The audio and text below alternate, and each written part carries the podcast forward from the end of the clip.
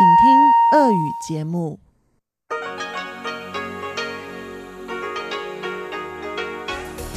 эфире Международное радио Тайваня.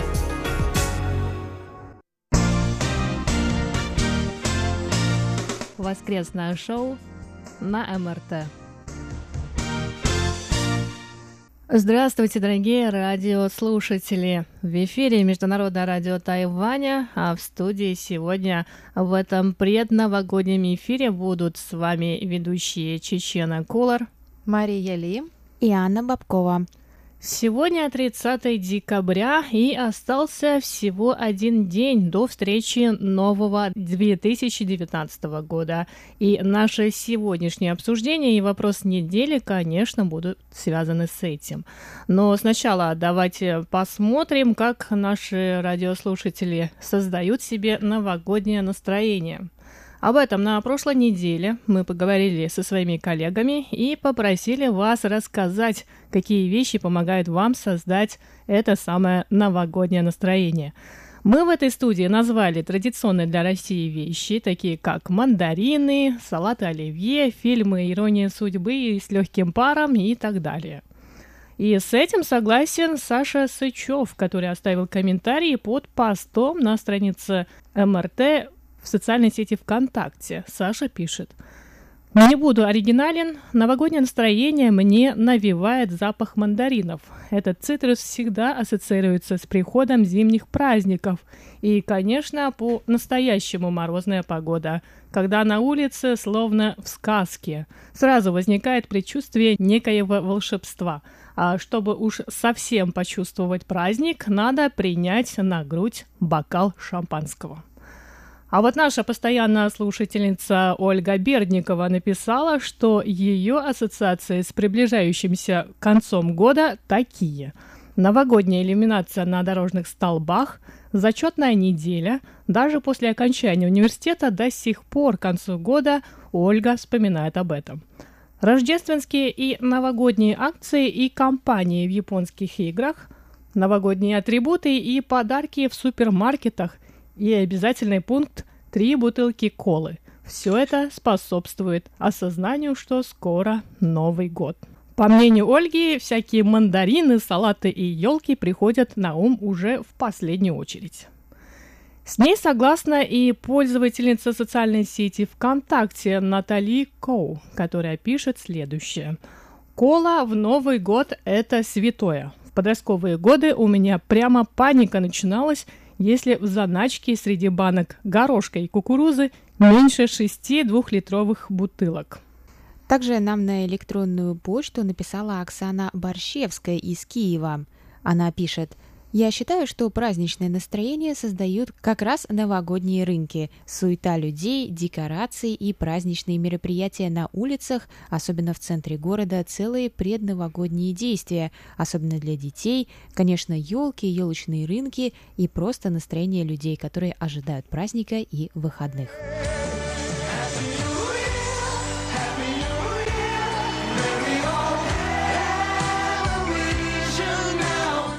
Итак, дорогие друзья, мы только что зачитали ваши ответы на вопрос прошлой недели. Ну а мы переходим к новому вопросу.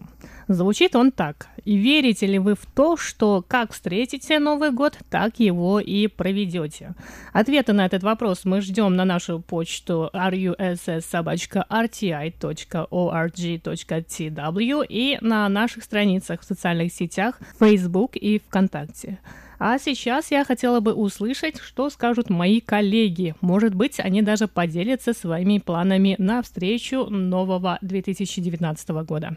Мне кажется, когда ты с кем-то впервые делишься своими планами на то, как ты будешь отмечать Новый год в этом году, если ты скажешь: «Ну, я ничего особо не планирую», кто-нибудь обязательно тебе скажет: «Как же так? Как Новый год встретишь, так его и проведешь. Чем ты будешь заниматься весь следующий год?» И я не могу сказать, что замечала, чтобы эта традиция сбывалась, но, может быть, из какого-то суеверия я стараюсь все-таки отмечать Новый год, ну, пусть и даже не с большим размахом, но обязательно как-то отмечать и с улыбкой на лице, на всякий случай. А какие у тебя планы на этот Новый год? Ой, я решила приготовить какие-нибудь русские бутерброды. Красная икра? Если она мне попадется в магазине, обязательно. Да, красная икра. И пойду смотреть «Салют», потому что в том году я пропустила, и было как-то скучно. Может быть, поэтому и год был скучноватый. «Салют», Аня имеет в виду «Салют» на башне Тайбэй-101. Я от себя добавлю, что в прошлом году я как раз его смотрела, и он был буквально вот передо мной. Я была на крыше одного из торговых центров рядом с этой башней. И в прошлом году это действительно было зрелищно. И, в принципе, да, могу сказать, что мне понравилось, но до того, как я добралась до этого здания, до крыши этого торгового центра, мне пришлось пройти через толпу людей, которые окружили всю эту башню со всех сторон, на всех улицах, на дорогах, где только... Вот люди сидели везде. И мы с подругой совершили ошибку, потому что мы поехали туда, в центр Тайбэя, поздно, где-то в 11 только, поэтому, естественно, когда мы вышли из метро, мы поехали на метро, которое было переполнено, и когда мы вышли из метро, то вот нам действительно пришлось просто чуть ли не по головам идти. Маша, а у тебя какие планы? И веришь ли ты в то, что как встретишь Новый год, так его и проведешь? Я человек не суеверный, и опыт мой показывает, что встретишь Новый год ты как хочешь, и проведешь ты его потом как хочешь, и одно от другого никак не зависит. Мне приходилось встречать Новый год и в этой толпе у небоскреба Тайбэй-101, и это был первый фейерверк на этом небоскребе сразу после того, как его построили. Я так оказалась в совершенном одиночестве, мне негде было встречать Новый год, и я направилась смело туда. Ну, это был интересный, хороший опыт. Я не провела потом этот год в одиночестве, был замечательный, прекрасный год, и, в общем, это все не сбылось. Мне приходилось встречать Новый год на кладбище, куда мы один раз с моим мужем отправились смотреть тот же самый фейерверк. Мы жили рядом с католическим кладбищем, оно уходило в гору, и нам показалось это очень уместным именно на кладбище его встретить. Ну, и вроде бы в том году никто не умер. И тоже, в общем, ничего ужасного не случилось. Мне приходилось встречать Новый год в Израиле, и 1 января я оказалась в каком-то совершенно потрясающем, то есть не в каком-то, а в конкретном потрясающем месте в Кейсарии, где раскопали дворец Ирода, и где вот ты выходишь на пляж, а там стоит 2000-летний акведук, и это просто был совершенно, как говорят сейчас, взрыв мозга. Это было потрясающе. И год, в общем, ну да, неплохой был год. Прошлый мой Новый год, я рассказывала уже, как он прошел. Он был совершенно взрывной в прямом и переносном смысле. Нас чуть было не подорвали, мы в нем выжили. Ну, я не могу сказать, что весь год нам так уж прям пришлось выживать. Нехороший был, замечательный год, полный прекрасных сюрпризов. Я вот прокатилась по железной дороге от Москвы до Улан-Удэ, и опять я оказалась здесь, на Тайване. Я не знаю, как это связано с тем, что нас взрывали. Мне кажется, в общем, наверное, никак. А главное, я просто думаю, что Новый год, как бы вы его ни встретили, есть ли у вас планы, нет ли у вас планов, главное, чтобы настроение было хорошее, и вот этот вот настрой нужно с собой как-то стараться проносить через весь год. Мне кажется, в этом и есть смысл встречи Нового года.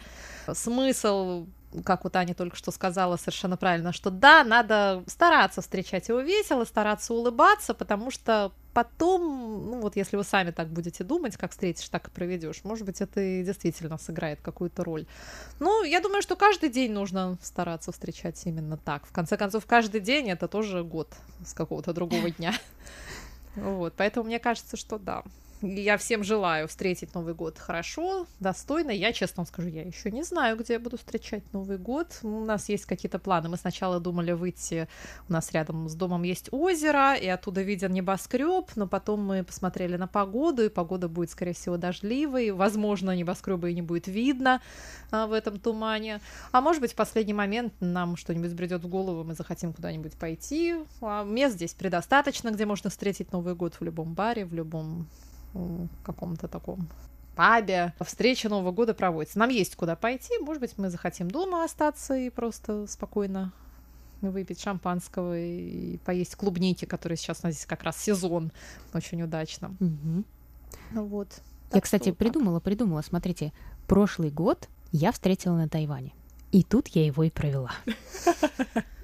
Ну, послушайте, вот, например, тайваньцы, для них этот Новый год, многие просто его не встречают. Вот то, что это небоскребы, салюты, фейерверк, это довольно недавняя вещь. Они проводятся только там с начала 2006 года. А до этого очень многие просто, а зачем его встречать? У нас есть свой Новый год по лунному календарю, вот его мы встречаем. Они его встречают каждый год абсолютно одинаково, делают те же самые вещи, строго по расписанию, по регламенту, и ничего. Нельзя же сказать, что они все одинаково потом это все эти года проводят. Так что, друзья, не верьте всяким дурацким суевериям, проводите Новый год весело или спокойно, так, как вам нравится. И, соответственно, и год пусть пройдет так, чтобы все у вас было хорошо, прекрасно и замечательно. Не, вообще я должна сказать, что когда я переехала жить на Тайвань, для меня это было немного удивительным, что Новый год здесь не встречают в таких масштабах, как у нас в России. Да? Это, у нас в России это семейный праздник, и все должны собраться дома. Ну, для этого у них здесь есть китайский Новый год. Поэтому, мне кажется, Новый год, вот, который с 31 декабря по 1 января на Тайване, это такой более молодежный, наверное, да, потому что, ну, старшее поколение, мне кажется, они как-то не особо уделяют внимание этому празднику. Ну и также, как католическое Рождество, которое вот в последние годы стало очень популярной, и почему-то очень много тайваньцев, ну, особенно молодое поколение, они тоже собираются где-нибудь, ужинают, как это принято в Европе или в Соединенных Штатах Америки. Ну, я вот не раз слышала от молодых тоже тайваньцев то, что они на Новый год обязательно хотят встречать рассвет. Я не помню, чтобы у нас была такая традиция, да и до рассвета, честно говоря, далеко в декабре. Поэтому это тоже интересно. Те, кто все-таки отмечают или идут куда-нибудь, да, там в бар или в клуб, или просто гуляют с друзьями, некоторые идут встречать рассвет на гору Сяншань, которая как раз рядом с Тайбэй-101, и встречать там рассвет. Встреча рассвета, мне кажется, это довольно-таки популярное занятие, наверное, на Тайване, потому что вот я недавно ездила на гору Хэхуань. Это были обычные выходные, то есть обычное воскресенье, но в 5 утра, в 6 утра столько машин, потому что там нужно от фермы Тиндин, это вот ближайшее, наверное, место, где можно переночевать, а потом оттуда нужно на машине где-то час ехать. И там буквально, и там вот такая очень узкая горная дорога, и буквально были пробки утром в 5 утра. Поэтому очень много людей тогда вот, они ездили именно, поднимались на вершину, чтобы встретить этот рассвет. И не могу сказать, что все-таки зима, и на высоте 3400 метров это очень холодно на самом деле. Это ветер, и там вот эти вот ступеньки, они уже промерзлые, скользкие. Ну, почему-то это очень такое популярное занятие здесь на Тайване. И насчет Нового года тоже, в прошлый раз я уже говорила, что я на этот Новый год решила отдохнуть от людей, от столицы, и решила поехать на побережье Тихого океана, в Хуалянь. И там как раз у меня в 6, во сколько восход будет, в 6:30, наверное, где-то примерно, будут шоу истребителей. Когда там военная база? Да-да, там в Хуаляне как раз военная база, поэтому там истребители F-16. Будут вылетать. F-16, да, точно, F-16, поэтому... А вот. Как это связано с Новым годом? Это связано также с Новым годом, как президент Цай Инвэнь поднимает флаг там, например, у президентского дворца.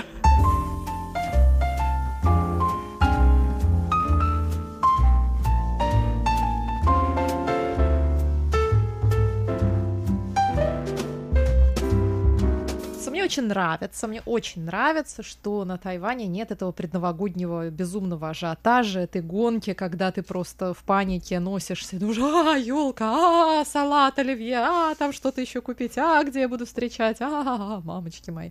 Нет, здесь все очень спокойно, хорошо, и мне очень нравится такое расслабленное состояние перед Новым годом, что, ну, вот я пока еще не знаю, вот сегодня воскресенье, завтра уже Новый год, и мы, в общем, можем делать, что хотим, и никто нас ничего не заставит исполнять никакие ритуальные танцы с бубнами, плясать вокруг тазика этого салатика нашего великого.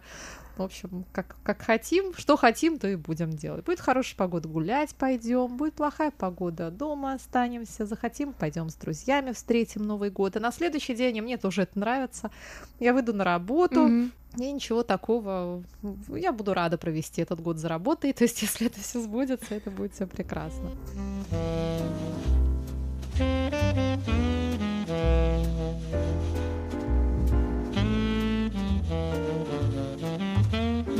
Дорогие друзья, вы все еще на волнах Международного радио Тайваня и слушаете наше предновогоднее шоу. И не забудьте завтра настроиться на волну русской службы Международного радио Тайваня и провести 1 час перед Новым годом с ведущими русской службы МРТ. Будет полный аншлаг, я уверяю вас, дорогие друзья, вы не пожалеете.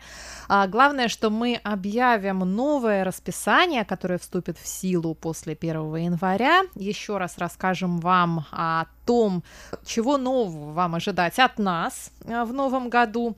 Мы поделимся с вами нашими планами на Новый год, расскажем вам о том, какие события происходили на Тайване в течение этого года и что они значили для страны и для нас. Также мы объявим список мониторов на 2019 год и многое-многое-многое другое прекрасное, интересное, замечательное ожидает вас в нашем предновогоднем и новогоднем шоу. А далее в эфире последнего воскресного шоу в 2018 году для вас прозвучат традиционные рубрики. И первая на очереди – почтовый ящик с Инной Островской.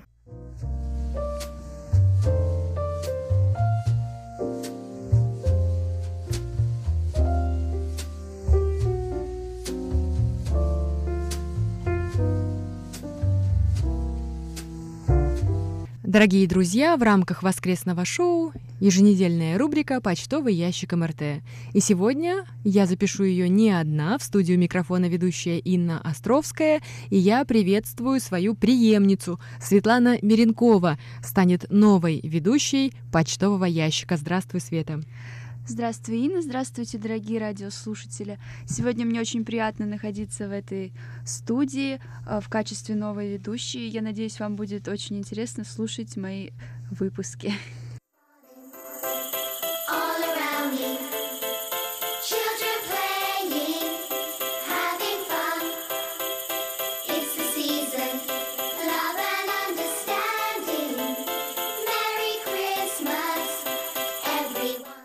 Я предлагаю сегодня нам вместе провести этот выпуск, и для начала, поскольку темой воскресного шоу является новогоднее настроение, ты расскажешь нашим слушателям, как ты создаешь предновогоднее настроение здесь, на Тайване, в субтропиках, где нет снега, где нет настоящих сосен и елок. На самом деле это крайне сложно создать здесь такое новогоднее настроение, и мне всегда очень хочется вернуться в Россию именно на Новый год, но холодная погода, суровые российские морозы меня всегда останавливают.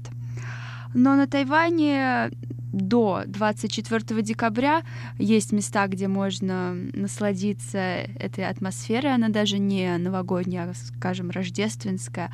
Но для нас, конечно же, это новогодняя атмосфера. По всему городу множество наряженных красивых елок, иллюминация, разнообразные композиции, которые создают замечательное настроение. Но, увы, 25 числа все это убирают и готовятся к китайскому Новому году. И тут для русского человека очень тяжело найти какое-то место или что-то, что могло бы создать ту домашнюю новогоднюю атмосферу. Но мы тут всячески стараемся и, конечно же, украшаем свою квартиру, делаем оливье и смотрим новогодние фильмы. Ну вот сегодня, 30 декабря, когда выходит наш почтовый ящик, у тебя уже есть предновогоднее настроение? Ну, сегодня наш мини-корпоратив создал замечательное настроение, и да, я, наверное, зарядилась этим новогодним духом, и сегодня, я думаю, я вернусь домой и пересмотрю еще какой-нибудь фильм, и тогда вообще все будет замечательно. It's frightful, but the fire is so delightful. And since we've no place to go, let it snow, let it snow, let it snow. Уже следующий почтовый ящик будет записан моей коллегой Светланой Меренковой, а сегодня, по традиции, я назову имена слушателей, которые написали нам на этой неделе.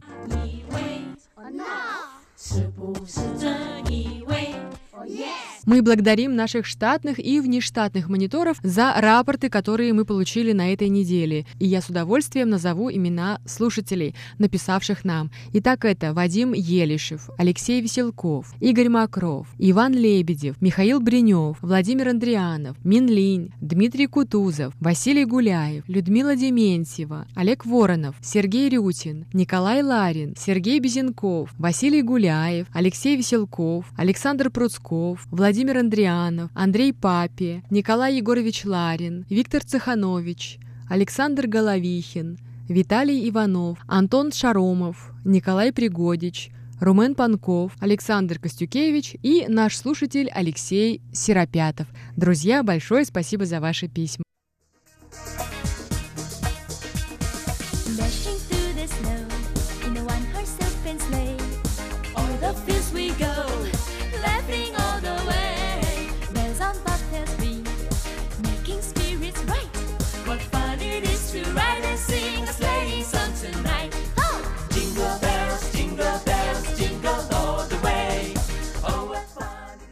Важная часть почтового ящика – обзор рапортов недели. И начну я с сообщения Василия Гуляева из Астрахани, который 16 декабря настроился на частоту 7220 кГц и сообщил, что по шкале Синпо он оценил прохождение сигнала так: 4-3-4-3-3. Наблюдались шумы и помехи на данной частоте. Я же перехожу к следующему рапорту. Этот рапорт от Алексея Веселкова, нашего слушателя из Бердска. 22 декабря Алексей настроился на частоту 7220 кГц и сообщил, что по шкале Синпо можно поставить такие баллы: 2-4-2-2-2. К сожалению, в этот день наблюдались шумы и замирание сигнала. Я перехожу к следующему рапорту, и он из Воронежской области, хутора Данила. Нам пишет Алексей Зуев. Алексей настроился 24 декабря на частоту 7220 кГц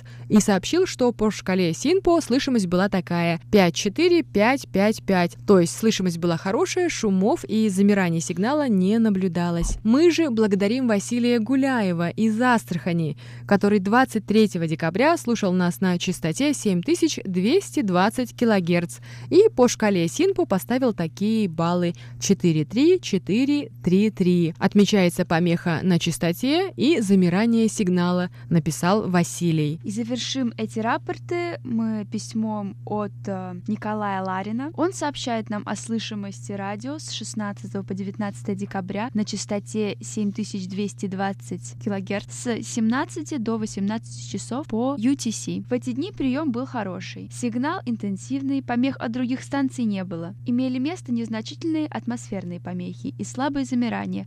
Оценка приема по шкале Синпо 4-5-4-4-4. Большое спасибо, Светочка. И мы заканчиваем обзор рапортов последней недели 2018 года. Благодарим всех наших штатных и внештатных мониторов за проделанную работу. Завтра вы узнаете имена мониторов следующего года. А всем тем, кто помогал нам в течение 2018 года, мы выслали подарки.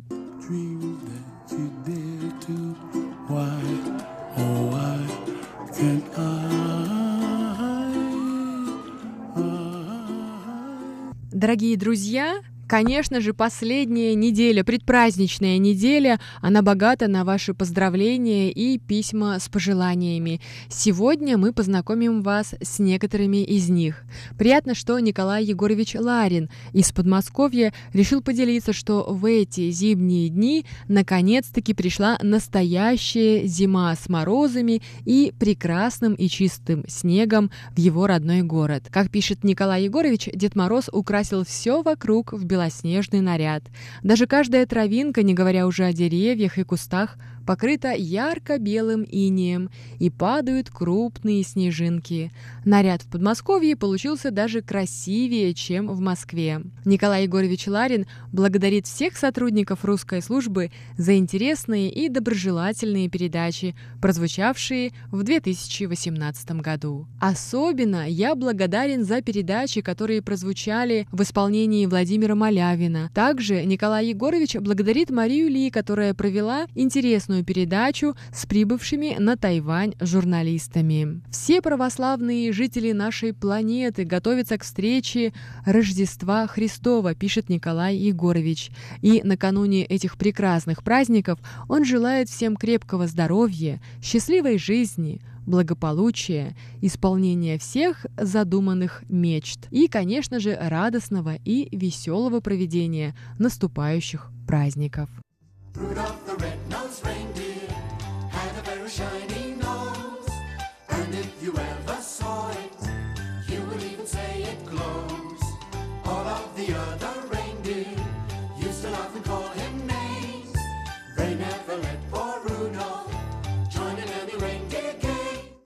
А следующее поздравление от нашего радиослушателя из Минска, Пригодича Николая Владимировича.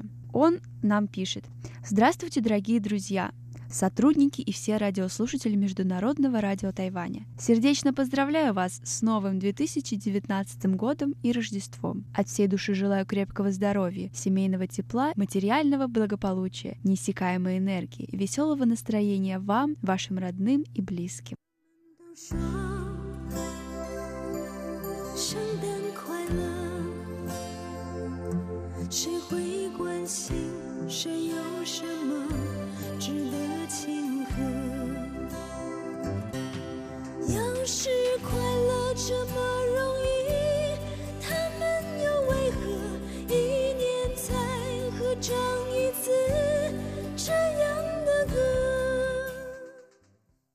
Дорогие друзья, это был почтовый ящик в уходящем 2018 году, который для вас провела я, ведущая Инна Островская, и новая ведущая почтового ящика Светлана Меренкова. Я желаю вам радостного настроения, пусть с вами в эти дни будут родные и близкие люди, ну и, конечно же, надеюсь, что вы останетесь на волнах Международного радио Тайваня. А я вас жду в следующем выпуске, на следующей неделе, в новом 2019 году. Это была рубрика «Почтовый ящик МРТ» в рамках воскресного шоу.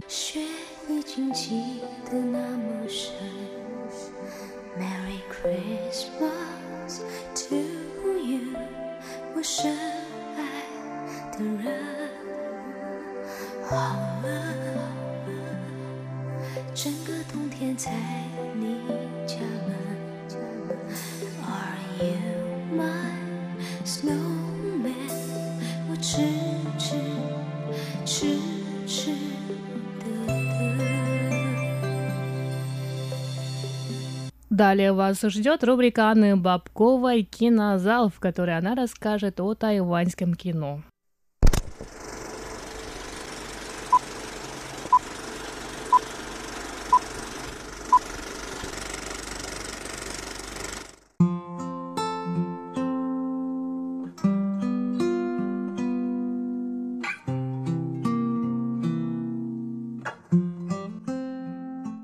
Я вновь приветствую вас, дорогие друзья, в нашей студии. У микрофона Анна Бабкова, и вы слушаете мою рубрику воскресного шоу «Кинозал».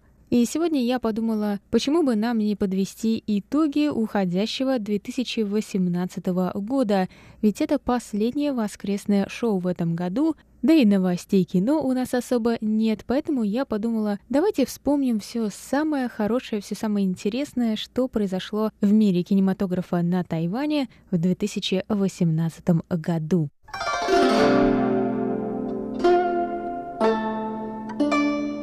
Ну и в первую очередь мне хотелось бы вспомнить рейтинг 100 лучших фильмов на иностранных языках, куда вошли фильмы нескольких тайваньских режиссеров. Этот список был опубликован 30 октября BBC. Ну и поскольку это список лучших иностранных фильмов, то есть фильмов не на английском языке, то никаких голливудских фильмов мы тут как раз не увидим. И вот 5 тайваньских фильмов вошли в этот список, и я вам сейчас напомню, какие это были фильмы. На 18-й строчке из 100 расположился фильм режиссера Хоу Сяосяня «Город скорби» 1989 года. Я этот фильм, по-моему, упоминаю чаще всего. И думаю, вы уже наизусть помните саундтрек из этого фильма, так что я не буду его опять ставить, хотя он мне очень-очень нравится, и поэтому поедем дальше. На 25-й строчке этого рейтинга расположился тайваньский фильм «1 и 2» 2000 года тайваньского режиссера Эдварда Янга. Он также известен под китайским именем Ян Дэ Чан.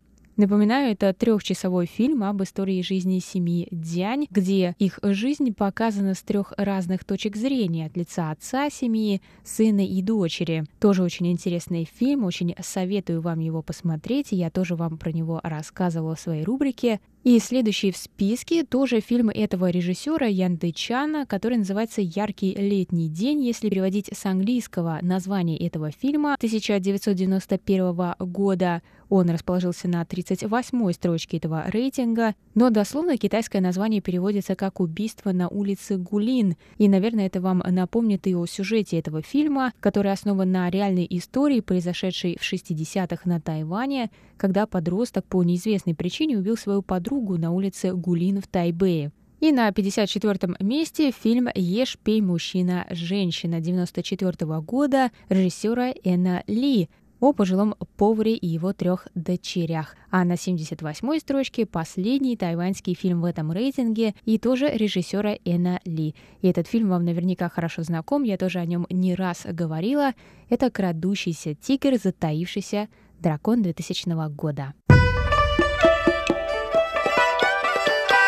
Еще одно интересное событие произошло в июне.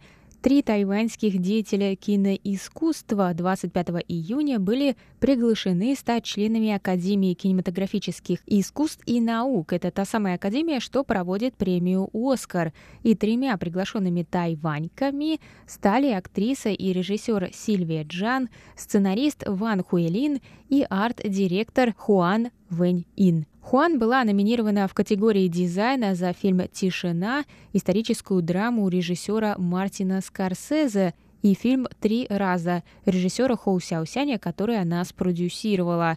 Джан была приглашена в категории «Актерское мастерство» за фильм «Обучение любви» и фильм «20-30-40». Ван была номинирована в категории сценаристов за фильм «Крадущийся тигр, затаившийся дракон» тайваньского режиссера Энна Ли, обладателя 2 «Оскаров». Ну и последнее знаменательное событие этого года – это, конечно же, кинопремия «Золотой конь», которая прошла в этом году в 55-й раз в субботу 17 ноября. Это самая престижная кинопремия в китайязычном мире, аналог «Оскара» на Западе. И интересно было то, что в этом году награды разделились довольно равномерно, и нельзя назвать какой-то фильм суперпобедителем года, как, например, в том году это было с фильмом «Большой Будда плюс». И премию за лучший фильм получила картина «Слон сидит на земле» китайского режиссера Ху Бо. Награду за лучшую режиссерскую работу получил известный китайский режиссер Джан Имоу за свой исторический фильм «Тень». Тайваньская актриса Сэ Инсюань получила премию за лучшую женскую роль в фильме «Кто первым полюбил его». А премию за лучшую мужскую роль получил китайский актер Сю Джен за роль в фильме «Я не бог медицины». Китайский актер Юань Фу Хуа получил премию за лучшую мужскую роль второго плана в фильме «Трейси», а тайваньская актриса Дин Нин за лучшую женскую роль второго плана за ее превосходную игру в фильме «Город счастья». Премию за лучший сценарий получил фильм «Я не бог медицины», а за лучшую киноадаптацию – фильм «Слон сидит на земле». Вэнь Му Е получил премию за лучший режиссерский дебют с его фильмом «Я не бог медицины», а премию за лучшую детскую роль получил 14-летний тайванец Джон Дя Дзюнь за роль в фильме «Знает только море». Премию за лучший документальный фильм получил фильм «Наша тайваньская молодость» тайваньского режиссера Фу Юэ. Вот и все, дорогие друзья, это были итоги 2018 года в тайваньской киноиндустрии. С вами была ведущая русской службы Анна Бабкова, и до новых встреч в следующем году.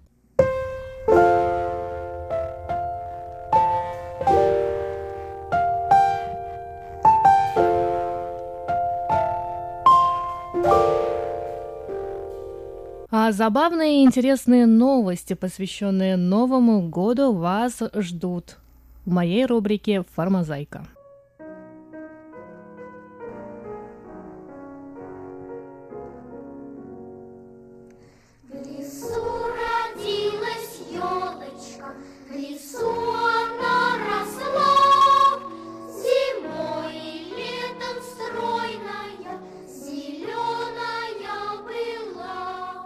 Итак, дорогие друзья, как вы уже могли догадаться, сегодняшний выпуск рубрики «Воскресного шоу» «Формозайка» будет посвящен новогодним елкам.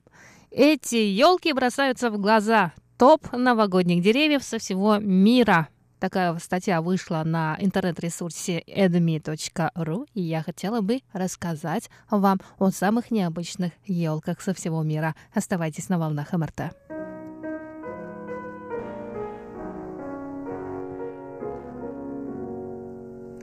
В этом году в столице Латвии, в центре Риги, на Ратушной площади зажглась самая большая в мире машина Руба Голдберга. Суть в том, что устройство выполняет несколько действий, которые по принципу домино запускают другие действия. На этот раз цепочка состояла из 412 этапов. После прохождения всех их гирлянды загорались.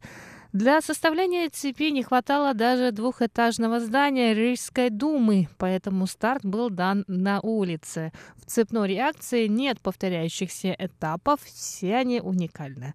Латвия победила достижение США, где цепочка механизма состояла из 382 звеньев.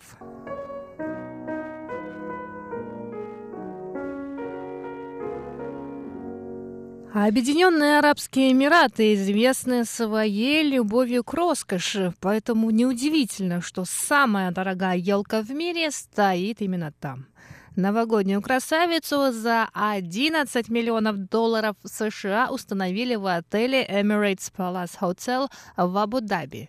Елочку украсили дизайнерскими ювелирными изделиями, золотом, жемчугом, изумрудами и бриллиантами.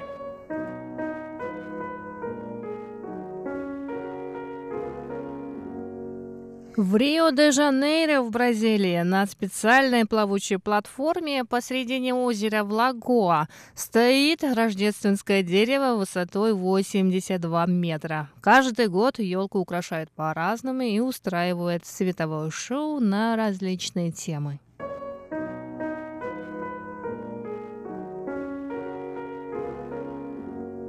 В Варшаве разместили около 20 километров световых установок, повесили почти 1500 украшений, зажгли 4,5 миллиона светодиодных элементов.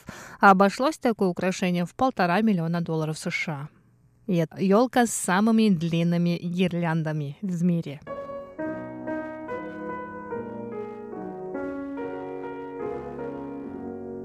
Еще один рекорд поставили в Тегусигальпе в Гондурасе. Там почти 3000 человек собрались на площади и встали в фигуру, которая с высоты выглядит как рождественская елка.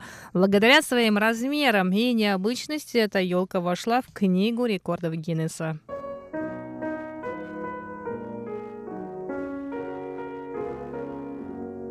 А в итальянском городе Губио можно вообще не ставить елки, потому что жители и так видят из каждой точки города самую большую светящуюся елку, расположенную на горе Инджина. Это не дерево в классическом понимании, а иллюминация в форме елки. Общая протяженность этого новогоднего дерева более 650 метров. Кстати, в 1991 году елка также попала в книгу рекордов Гиннесса.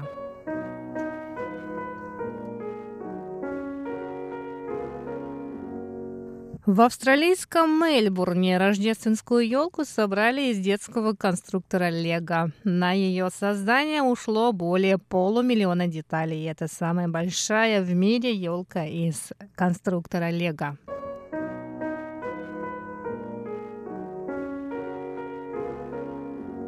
Двадцатиметровое дерево, висящее вверх тормашками, можно увидеть во Франции.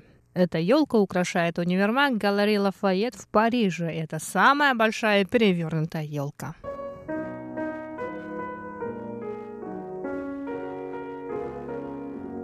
В эстонском городке Раквер в 2016 году устанавливали очень необычное рождественское дерево. Дизайнеры смастерили его из старых оконных рам, добавив немного волшебства.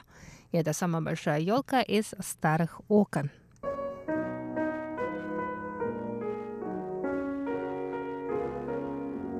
И мы потихонечку перебрались к нашему любимому Тайваню. В городе Тайбэй на Тайване установили 36-метровое светодиодное дерево. С начала декабря прямо на дереве можно увидеть световое шоу. Оно проходит ежедневно и начинается через полчаса после захода солнца. И это самая технологичная елка со световым шоу. И она находится на Тайване, в Тайбэе.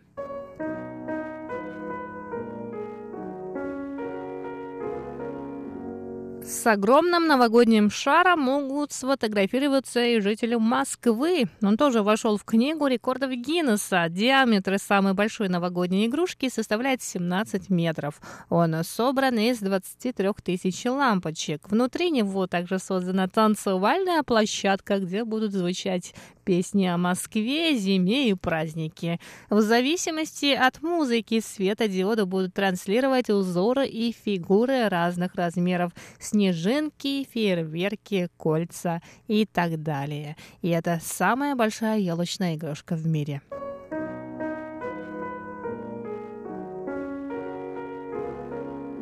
Самая большая световая шаль на елке стоит в Вильнюсе. Эта паутина состоит из 5000 лампочек и покрывает не только елку, но и весь рождественский городок площадью 2500 квадратных метров. Говорят, что литовскую елку видно даже из пролетающих самолетов. Ее традиционно установили на Кафедральной площади.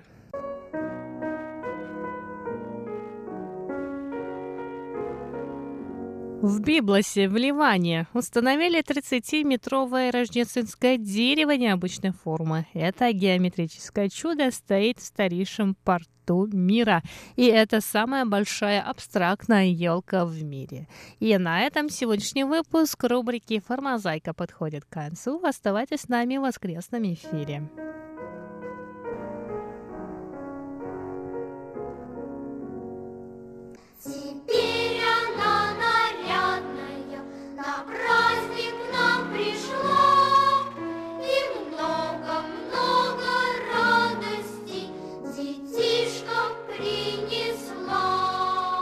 Очередную порцию рассказа о путешествии по Транссибирской магистрали вы услышите в специальной рубрике «Марии Ли».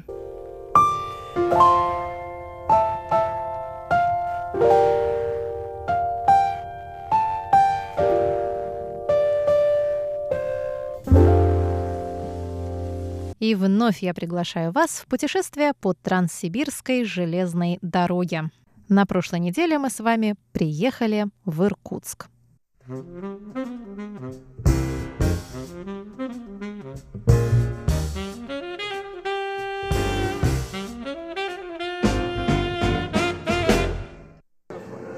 подошли к роскошному собору Казанской Богоматери, построенной в 1885 году. Собор очень богато украшен. Он трехцветный, это красный цвет с белыми декоративными элементами и куполами, тоже очень необычными, диагонально расположенную сине-голубую клетку. Внутри идет служба.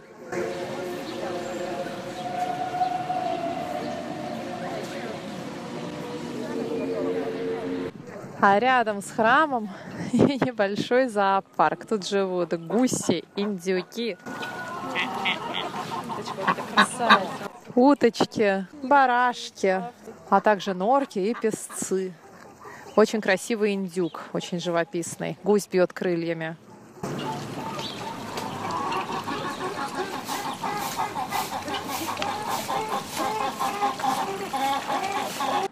Следующая наша остановка – это Знаменский монастырь. Первое, что мы видим, когда мы заходим, это белые кресты на могилах декабристов. Декабрист Владимир Александрович Бесчастнов умер 11 октября 1858 года, 58 лет. На могиле жен декабристов мы видим такую табличку. Здесь похоронены жена декабриста Трубецкого Екатерина Ивановна. Умерла 11 октября 1854 года. И их дети Никита, Владимир и София.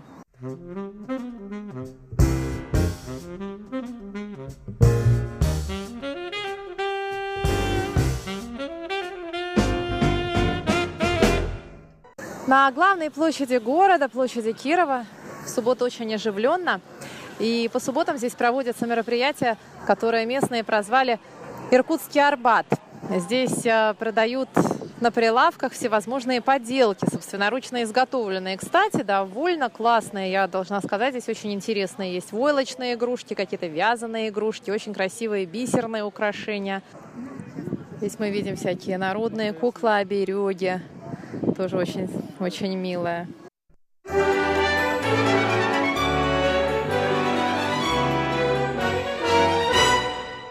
Мы зашли в дом-музей декабриста Волконского. Зашли в садик его бывшего дома, который представляет из себя деревянное, дощатое, серое строение. Ну, такой довольно красивый двухэтажный деревянный дом.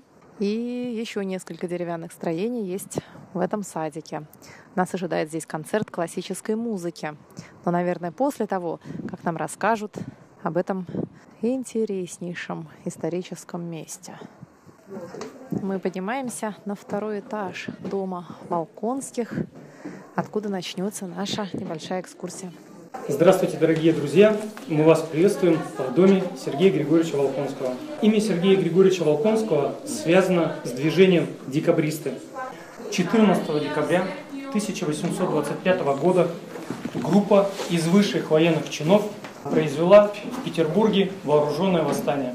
В состав этих военных входили очень высокопоставленные чины из армии, и это были очень богатые люди. Люди-дворяне. Почему эти военные, приближенные ко дворцу императора, восстали против самодержавия? Дело в том, что князь Сергей Григорьевич Волконский был генералом армии. И он из седла видел разительный контраст, который был во Франции, в Пруссии, и видел, насколько эти страны отличаются от России.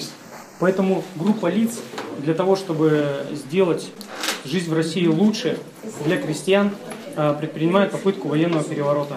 И дело в том, что как одним из путей достижения этих целей эти люди рассматривали возможность цареубийства.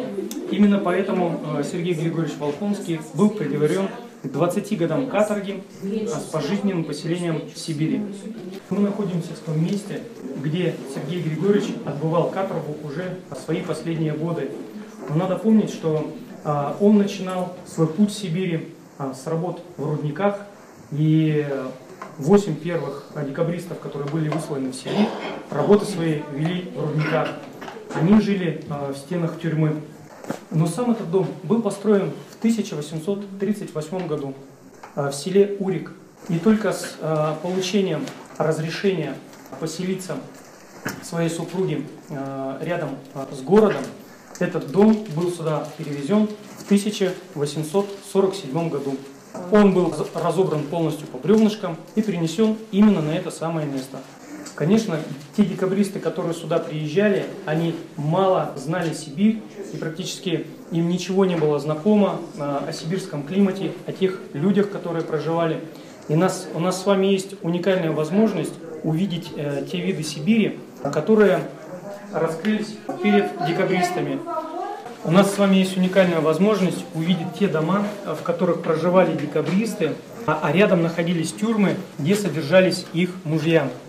Очень важным моментом является приезд жен декабристов в Сибирь, потому что они приезжают к ним в рудник, и поддерживают. Обращаю ваше внимание на одну из первых женщин, которая отправилась в Сибирь за своим мужем. Это княгиня Екатерина Трубецкая. Это была девушка, которая происходила из очень богатой семьи. Она проживала в дворце в городе Санкт-Петербурге на английской набережной. Император ставил своей задачу, ссылая мужей в Сибирь, чтобы о них, конечно же, все забыли. Чтобы все забыли про декабристов. И те люди, которые сюда попадали, они теряли все. И жены, которые за ними отправлялись, они также теряли свой социальный статус и свое наследство. И самое главное, что в таких тяжелых условиях на каторге у декабристов появлялись дети. Их так и называли «улыбка каторги». Многие семьи заводили детей декабристов. Ну, допустим, вот Полина Гюбель заводила 18 раз детей, и только 7 осталось живых.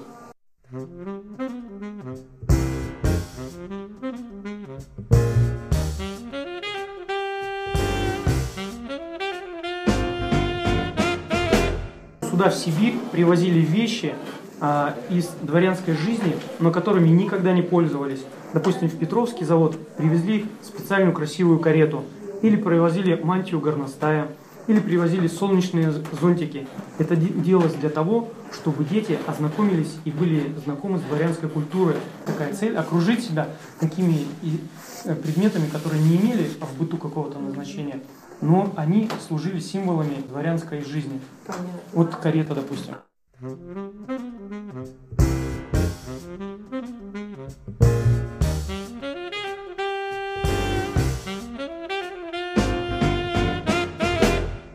А после экскурсии мы смогли насладиться настоящим домашним концертом классической музыки. Точно таким же, как нас заверили, какой устроила Зинаида Волконская для Марии Волконской перед ее отъездом в Сибирь. Предлагаю вашему вниманию послушать одну арию из этого концерта, арию Эльвиры из оперы Беллини «Пуритане».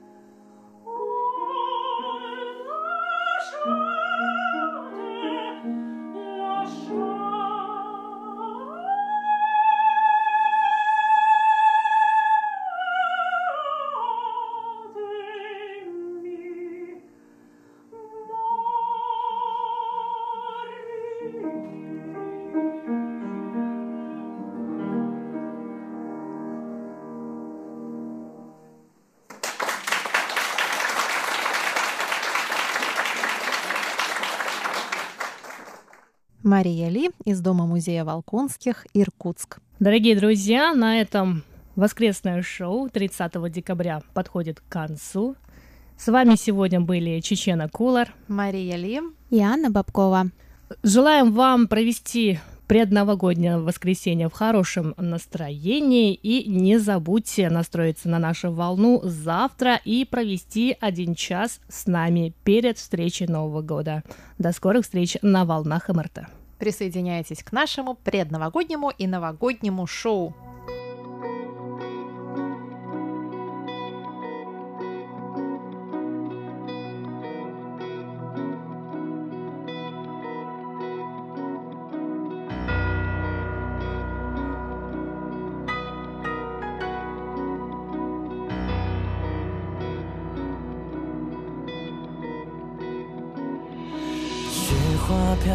随风飘，霓虹在闪耀，大街上好热闹，我无法奔跑。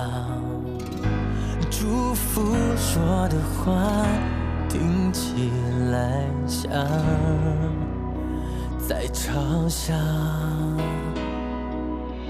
你的好我知道，所以才煎熬。究竟你和谁哪里过？我不想打扰。再倒数前1秒，好像孤单紧紧的拥抱。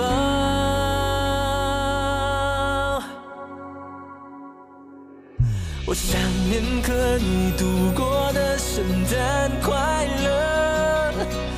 不想再回到曾经的不快乐，那些吵闹的狂热都剩下祝贺，礼物是淡去的伤痕。真爱的天使曾经眷顾了我们，拥抱过的再次的还是要舍得，愿望是把你忘了，再把你记得。今年圣诞一个人，你会不会更快乐？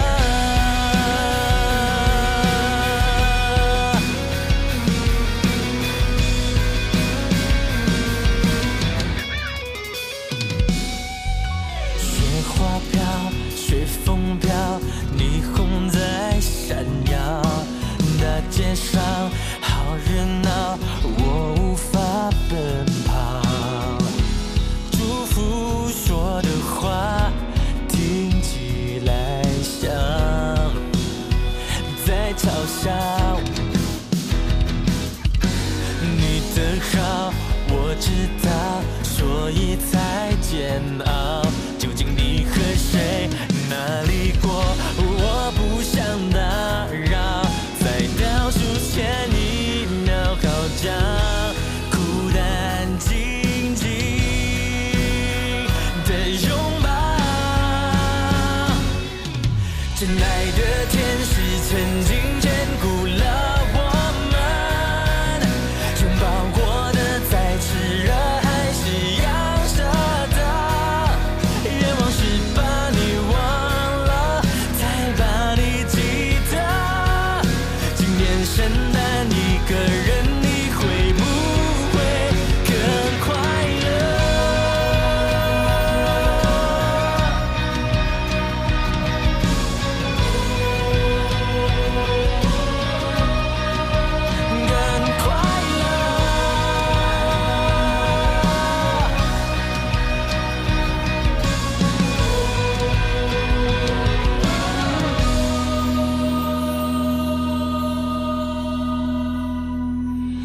分手快乐说的也太容易了，冬天什么时候才离开呢？